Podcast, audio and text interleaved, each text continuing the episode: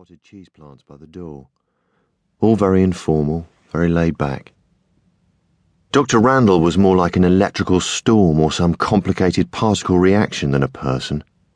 A large, clashing event of a woman whose frizzy hack job of white brown hair hummed against a big noisy blouse, which in turn strobed in protest against her tartan skirt.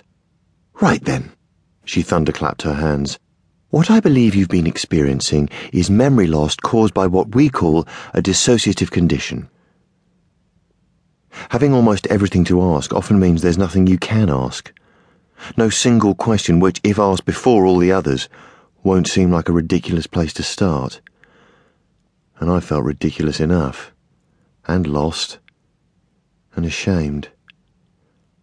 So I just sat there. What this means is there is nothing physically wrong with you.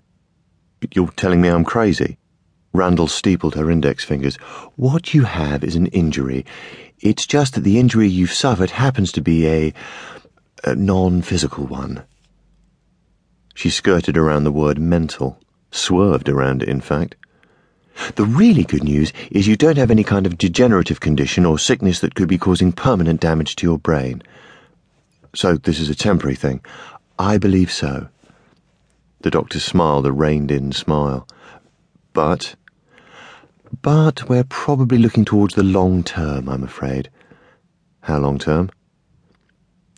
She held up a gentle put on the brakes hand.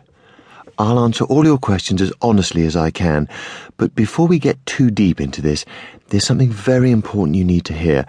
I think it's best if you hear it now at the beginning. I didn't say anything. There was an accident, Eric. I'm sorry to tell you your partner was killed. I just sat, blank. It happened in Greece, an accident at sea. Blank. Does any of this sound familiar? No. Her name was Clio Aimes, and she was training to be a lawyer. Was it my fault? No, it was an accident. Are there arrangements, things I need to be doing now? Dr. Randall's heavy eyes pressed down on me from behind her cup. Clio's memorial service has already happened. Um, wh- why don't I remember any of this? We'll get to that. When? Well, would you like to talk about it now? No, I mean, when did I organise it?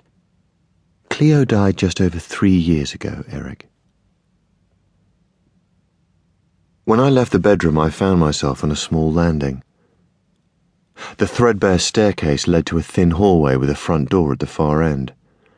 Next to the front door was a hall stand table, and on the hall stand table was a big blue envelope. On the front of it were big black felt tip words. This is addressed to you, and underneath, open now. This is what the letter said Eric. First things first. Stay calm. If you're reading this, I'm not around anymore. Take the phone and speed dial 1. Tell the woman who answers that you are Eric Sanderson. Take the car keys and drive the yellow Jeep to Dr. Randall's house. She will be able to answer all your questions. It's very important that you go straight away. Do not pass go, do not explore, do not collect £200.